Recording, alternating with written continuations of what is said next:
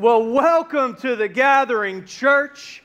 My name is John Mark Redwine, and it is so good to see you with us here today on our very first Sunday at TC Roberson High School. Come on, somebody.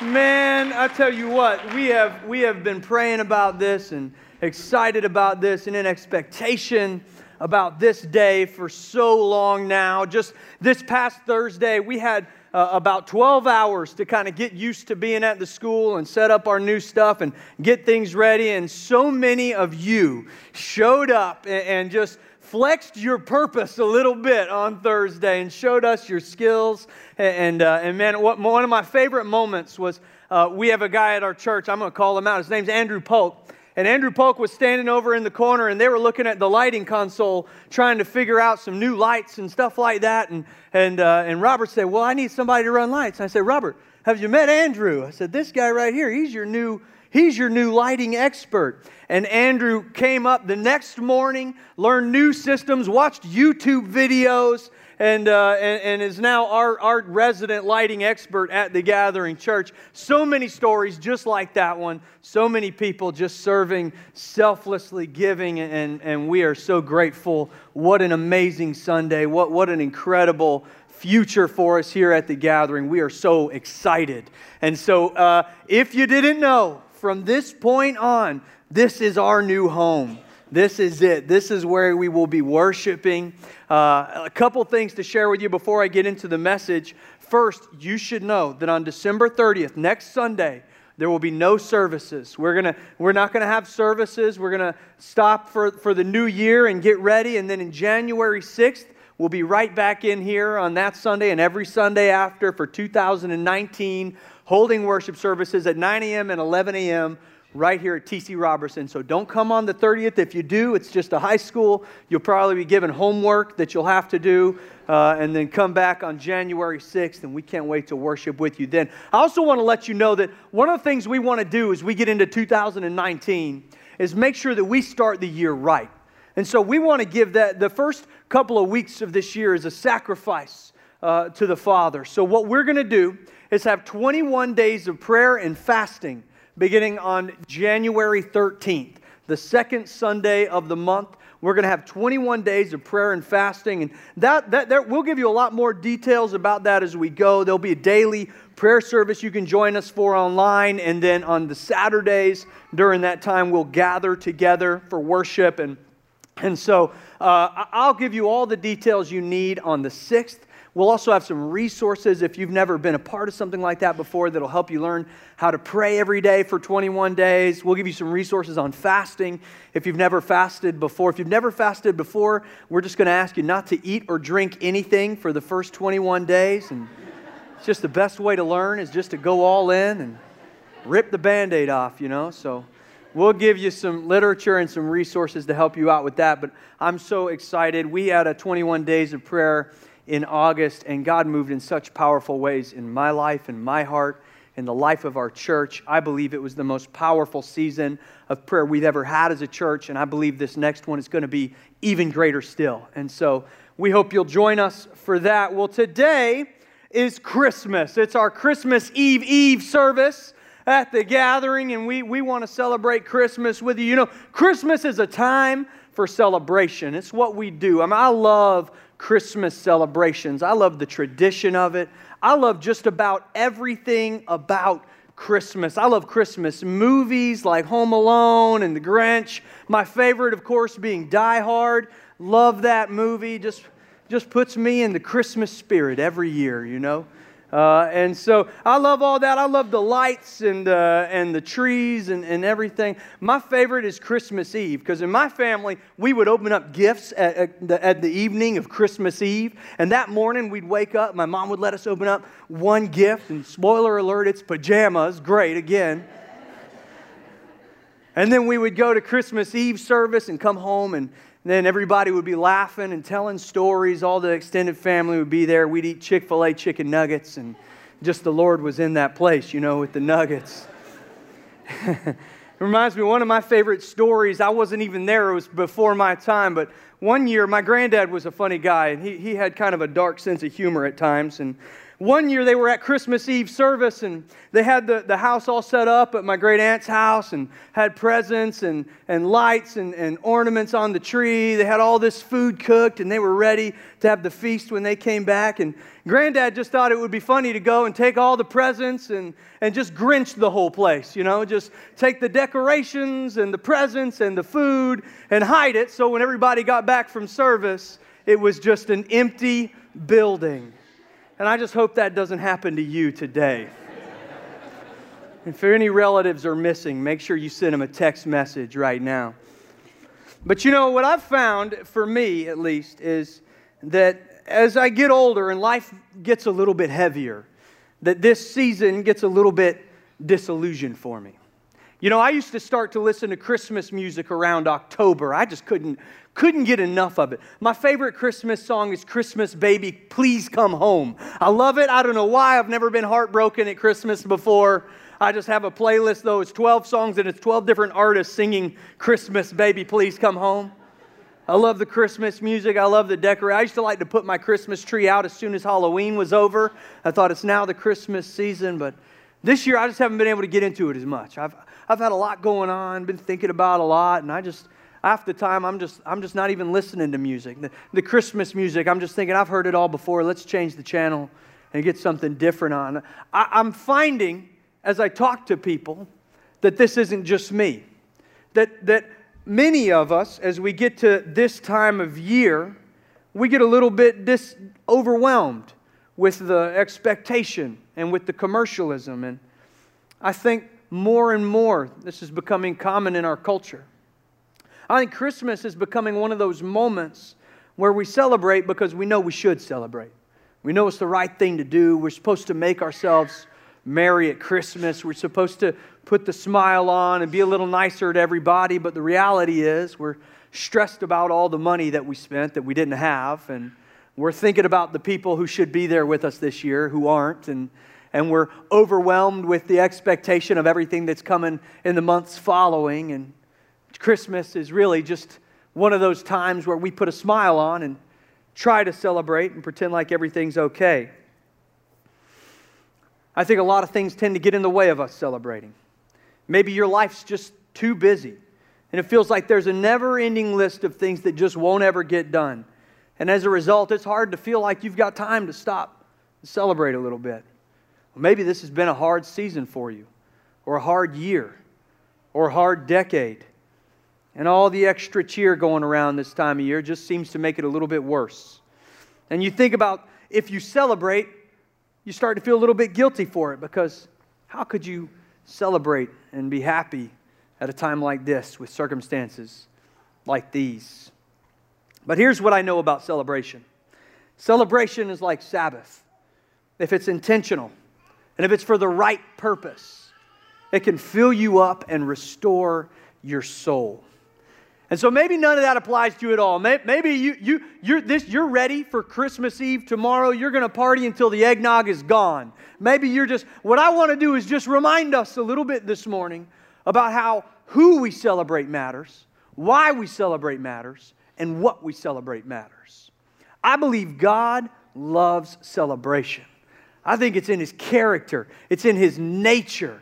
In fact, I believe God loves celebration so much that he celebrates. There's this great story in Luke chapter 15. Jesus is talking to the people and he's explaining what the kingdom of God is like. And he's explaining who God is and what he is like. He tells a couple stories about people giving away everything they had in order to throw the greatest party they've ever thrown, to celebrate finding things that had been lost. And then he tells this longer story about a son who collected the inheritance from his father long before his father passed. And he left and, and became as though he were dead to his family. Basically said, I don't need you anymore. I just want the money, and I don't need this family anymore. He went on and lived his own way. Lived his own way until the resources ran out, because at some point they always do. And he, he started to just kind of live in homelessness and had kind of a difficult time for a while. And one day he realized even my father's servants are doing better than I'm doing right now. Maybe if I go home, he'll just let me be a servant in the household, and that'd be better for me. So he goes home and he's got this story in his head, and he's got this explanation that he's ready to give his dad, and he's ready to just beg and, and wallow and, He, he's worried that he's going to receive shame when he gets home and guilt when he gets home, and that the father's just not going to receive him at all. But he gets over the crest of a hill, and his father's been waiting for him, watching in expectation that one day his son would appear on that hill. And when he sees him, he sprints across this field, wraps him up in his arms, and he says, his son starts to explain all the reasons why it happened and starts to give his excuse. And he says, I don't need to hear it. I don't want to hear it. In Luke 15 22, says, But the father said to his servants, Quick, bring the best robe and put it on him. Put a ring on his finger and sandals on his feet. Bring the fattened calf and kill it. Let's have a feast and celebrate. For this son of mine was dead, and he is alive again. He was lost, and he is found. And so they began to celebrate. Even our Father in heaven celebrates. Our God loves to celebrate. Jesus told this story to help people understand that you can know God exactly who you are, exactly where you are, that He won't look at you and remember the shame of your past, but He'll look at you with hope for your future. And that He will receive you in, not with all the reasons you should have come home earlier, but with a party and a celebration because you're here today. See, God loves a celebration. And when we celebrate, it honors what He's done for us. God asks his people to have celebrations throughout the Old Testament and even on. He gives them reasons to celebrate. God does miracles all throughout his story in the Bible. And after the great miracles, God says you need to stop for a moment and celebrate what's been done here. In ancient Jewish culture, there were three main feasts and festivals that they celebrated there was Passover, the Feast of the Tabernacles, and the Feast of Weeks. And for all three things, they were commemorating one of the miracles that God had done for them. And what they would do is they would travel from wherever they lived to Jerusalem. They would stop working for eight days and they would just party and feast and celebrate and honor everything that God had done for them so far. It was meant to be a moment of pure joy. God loves celebration. And I believe that it's important for us this season to stop and celebrate Him because we have a reason to celebrate. We have a reason to celebrate this season. In, in Luke chapter 2, we see this familiar story. Look at verse 1. In those days, Caesar Augustus issued a decree that a census should be taken of the entire Roman world. This was the first census that took place while Quirinius was governor of Syria, in case you needed a reference. And everyone went to their own town to register. So Joseph also went up from the town of Nazareth in Galilee to Judea, to Bethlehem, the town of David, because he belonged to the house and line of David. He went there to register with Mary, who was pledged to be married to him and was expecting a child. And while they were there, while they were there, let me talk about there for a moment. Maybe you're there this morning. Maybe, maybe you need to know what it means to be there. You see, Mary was a teenage girl, had a pretty good life set up for her. She was, she was pledged to be married to a man with a good job, a good reputation, came from a good family, had a pretty good plan set out for her for her life. But one night, an angel visits her and says, Mary, blessed are you, for the favor of God rests upon you. And she says, The favor of God? This is fantastic. What do I get? Do I get, is it the Powerball? Am I going to come up? I mean, is, what's about to happen to me? The favor of God is upon me. This is fantastic. What is it? And the angel says, It's a baby. And she said, A what now? A who? I thought you said the favor of God. A baby. And Mary would be the one to bear the Messiah. And this is a great honor, and we know it now, and we honor Mary. But this is terrifying for a teenage girl in a culture and in a town of about 300 people where people talk, where, where even though she's pledged to be married to this man, she knows what the law allows if there's been any kind of adultery. She goes to Joseph and she says, Joseph, I've got to tell you something. He says, What's going on, Mary? You can tell me anything. You know, we're getting married. And he says, she says, Well, I was visited by an angel. And he said, Weird start. Let's keep going. And she says, He told me that the favor of God is upon me. And Joseph's like, Thank goodness. The favor of God is upon us. What is it? What's going to happen? What's the blessing? What's the promise? What do we get? And she says, I'm pregnant with God's baby. And Joseph said, All right, but seriously, what's his name? Where can I find him? It says Joseph had in his heart to divorce her quietly. What a good man. The law allowed him to do a lot more to hurt her, to harm her reputation. But Joseph was going to divorce her quietly. He didn't believe her. Why would he? It had been 400 years since anyone had received any kind of word or revelation from God, the longest period of silence since the time of Moses. And now Joseph was supposed to believe his betrothed wife that she was carrying the Messiah, pregnant by the Holy Spirit. Oh, Joseph, he couldn't buy that. I don't know how much time passed before the angel visited Joseph, but I bet it was excruciating. I can imagine the hurt that Mary must have felt in her heart. I can imagine the betrayal of trust that Joseph must have felt. And then the angel sees that Joseph is about to ruin the whole thing. And he goes and he talks to Joseph and says, Joseph, it's true. You're going you're going to raise the Son of God, and his name will be Jesus. And Joseph says, Okay, let's do this thing. So these two people, now the whole village is talking. They're not married yet. Mary's pregnant, it's beginning to show. And now all of a sudden, Caesar has decreed there will be a census. And so Joseph has to take his pregnant young wife to a town that they've barely ever spent any time in for a period of time. They don't know how long they're going to be there, but they've got to go. And on the other side of it is a census. On the other side of a census is a tax. Fantastic. Financial strain, a baby, and an unplanned vacation. Things are going very well. Let's make it even better. There's no cars, and so Mary, who is nine months pregnant, is going to ride to Bethlehem on a donkey. If you've been pregnant, I don't think you want to ride on a donkey pregnant. Doesn't sound like a great way to travel. I don't want to travel that way. I can imagine my pregnant wife wouldn't either. But they do it. And they get to Bethlehem. Okay, we're here, God. Where's some of that favor now? I could use it because it feels like everything that I try to do just goes backwards on me. It feels like everything just keeps falling apart. So, God, where's a little bit of that favor now? And they kept knocking on doors, asking who had a spare room for them to stay. And it turned out there were no rooms. How could this get any worse? What could get any worse than this? There's no rooms. Hey, I've got a cave out back. It's got some cows in it, a few sheep, plenty of room for you in there. Fantastic. Favor upon us. And while they were there, while they were there, understand, there. Do you know what there is? Are you there this morning?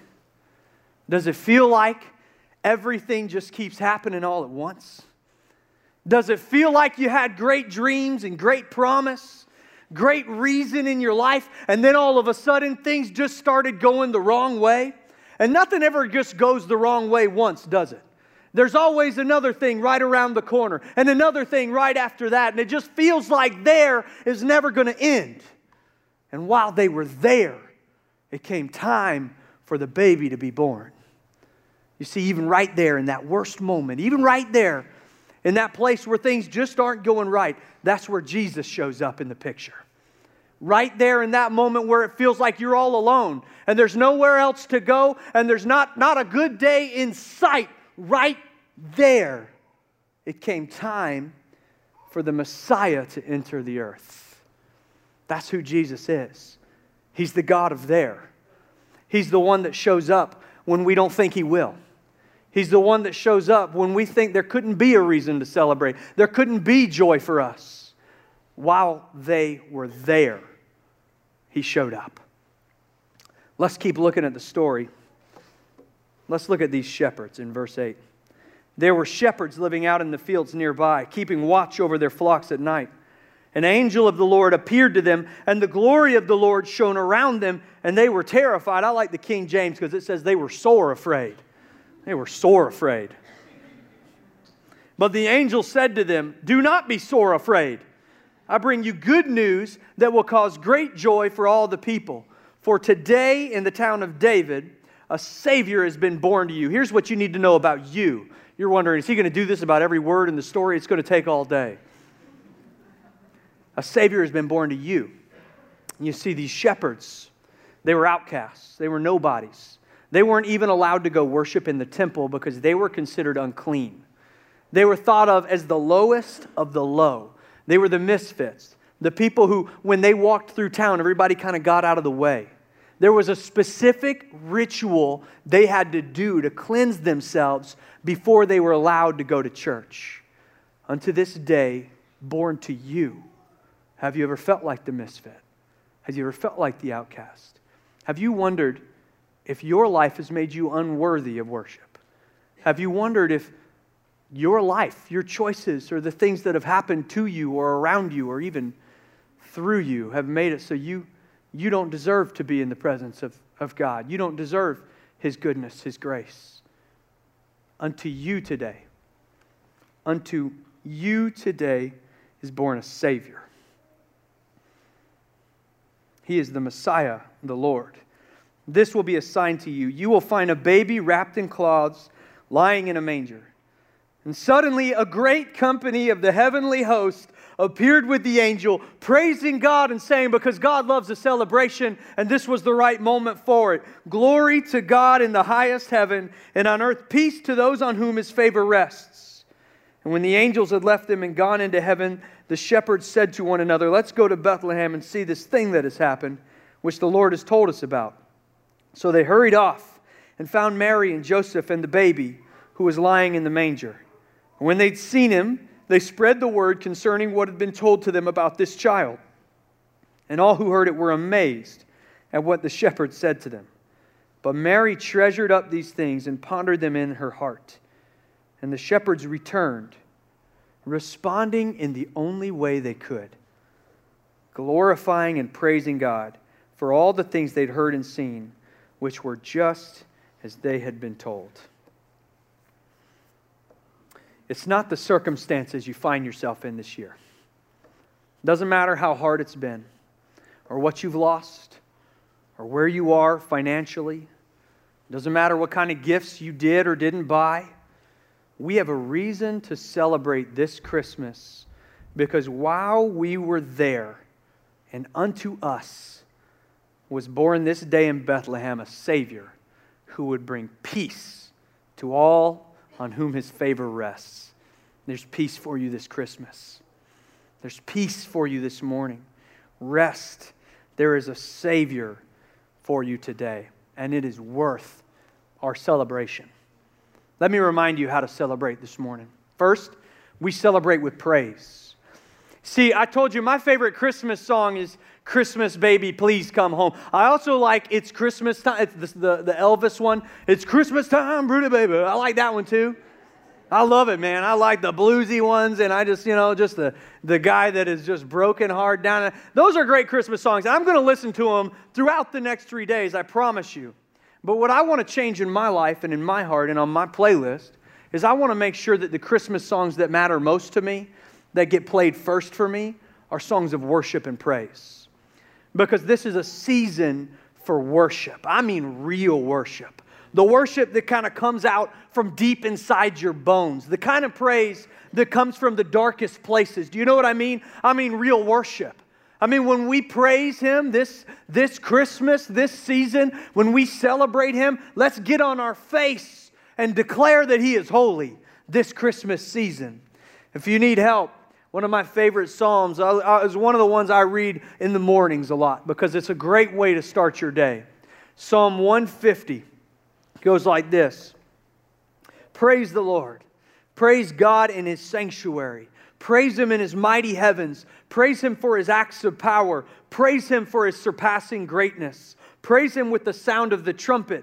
Praise him with the harp and the lyre. Praise him with the timbrel and dancing. That doesn't mean to bring a tambourine into service. Please don't. Praise him with the strings and the pipe. Praise him with the clash of cymbals. Praise him with resounding cymbals. Let everything that has breath praise the Lord. Praise the Lord. The whole point of this message, this Christmas, if you need it simplified, is don't forget to worship the King. Remember to worship first, to worship because He's worthy of our worship, and to praise Him because He, is, he deserves our praise from deep down inside of us. And when you worship, celebrate with joy.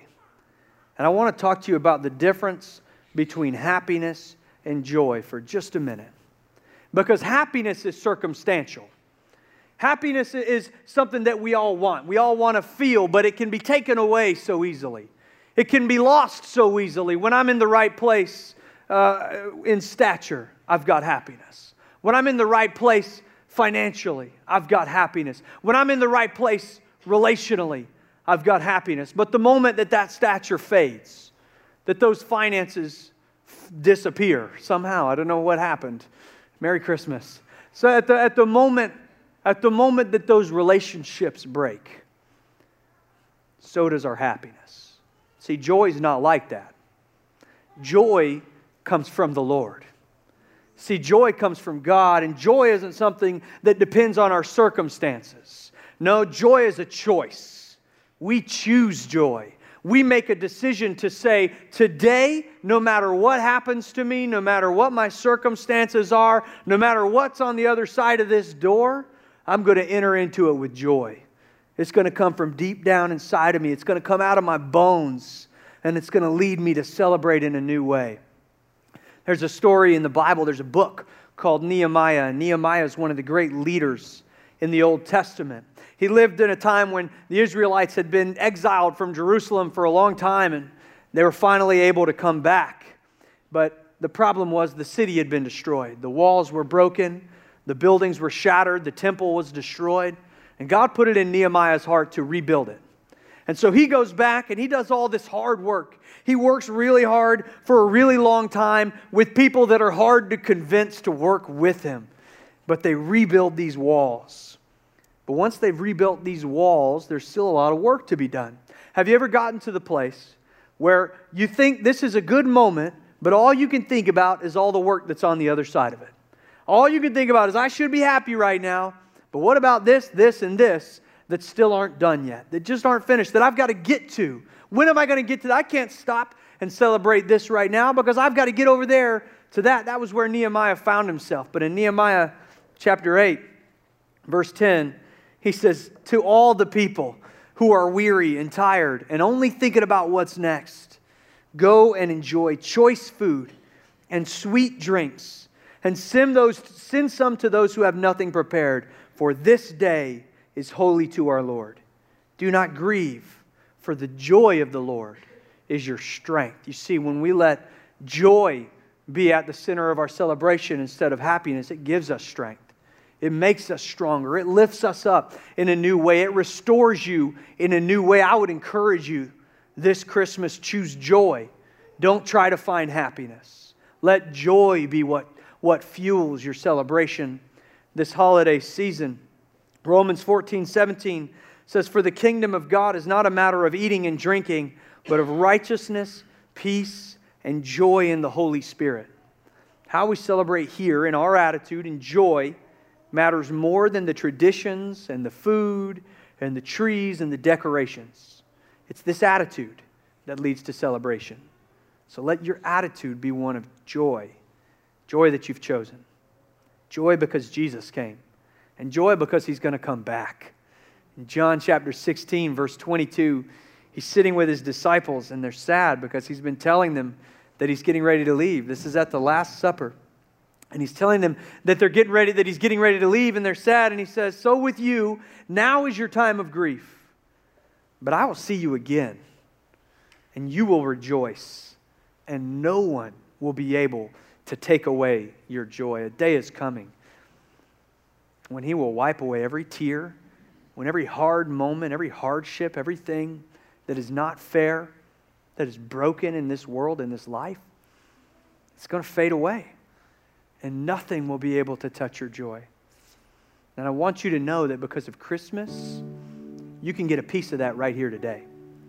You can get, you can get a taste of it right now. A joy that He came to bring you, a joy that He wants you to experience, not to see or hear about, but to feel it deep down inside of you.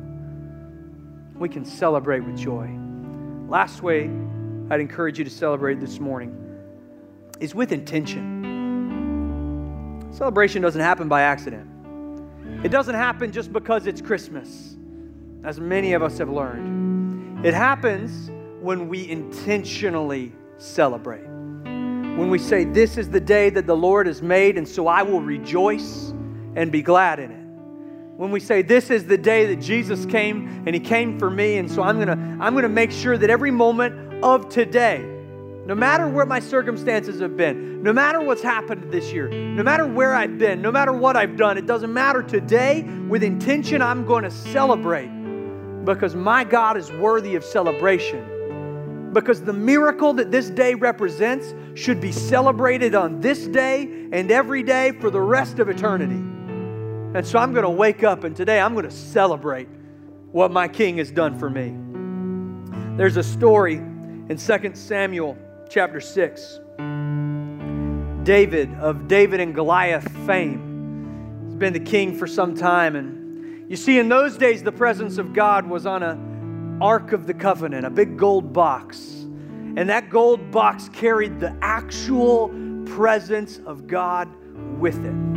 And it had been out of the holy city for a while. It had, it had gone to war. It had been in other people's homes. They'd stored it places. And it hadn't been there in the city. And David could feel that the presence of God hadn't been there. And so it was time for it to come home. And the Bible says that as the ark came into the city, David couldn't contain himself. He was dancing and singing. And it said he was jumping all around and bringing praises to the Holy One, praising God for his presence. He was doing it so much that his wife was embarrassed. How many of you know you can, you can celebrate too much and embarrass your wife? David's wife said, Listen, you're making a fool out of yourself. You're half naked, dancing around in the streets. What are you doing? You got to stop this. And David just looked at her and said, I will become even more undignified than this for the presence of God has returned. It is here. He's here. He's here right now, and it's worth a celebration. And it says he danced all the harder afterwards. Listen to me. The presence of God is here. He's come. It's not in a box anymore. It's not in a temple. We don't have to travel to go visit it. We don't have to go find it. No, you can find the presence of God right now, right here in this room. He will come and dwell inside of you just as He came that day in Bethlehem. I'm telling you, you can experience the presence of God.